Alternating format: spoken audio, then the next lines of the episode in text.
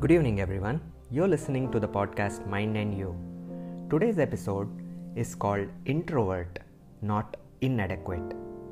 Recently, I saw a client in consultation who was experiencing emotional problems. While describing himself, he told that he was socially awkward. On detailed assessment, I understood what he meant was that he was an introvert. An introvert is someone who relishes solitude, feels drained after socializing, and needs to recharge oneself alone.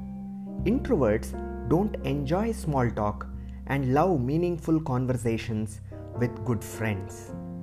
Parties and networking events are too stimulating for them.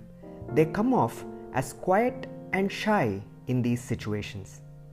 On the contrary, extroverts are outgoing, love schmoozing, and networking. Although a large chunk of the population would identify themselves as introverts and make remarkable contributions to our society, extroverts seem to hog the limelight.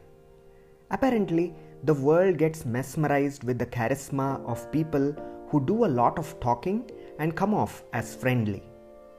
I'm not saying being an extrovert is bad, but because of society's favoritism towards extroverts, introverts end up thinking they are not adequate and at times they are abnormal.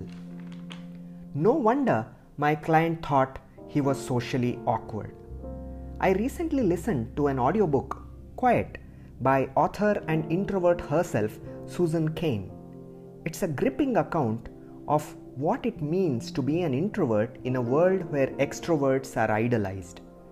It's a highly recommended book for everyone and especially can be an eye opener for introverts.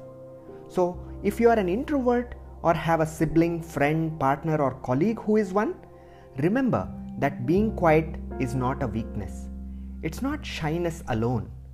Don't make them feel bad or don't feel guilty if you are an introvert yourself. You can have your alone time. You can turn down a party invitation. You can keep away from small talk. You can be quiet.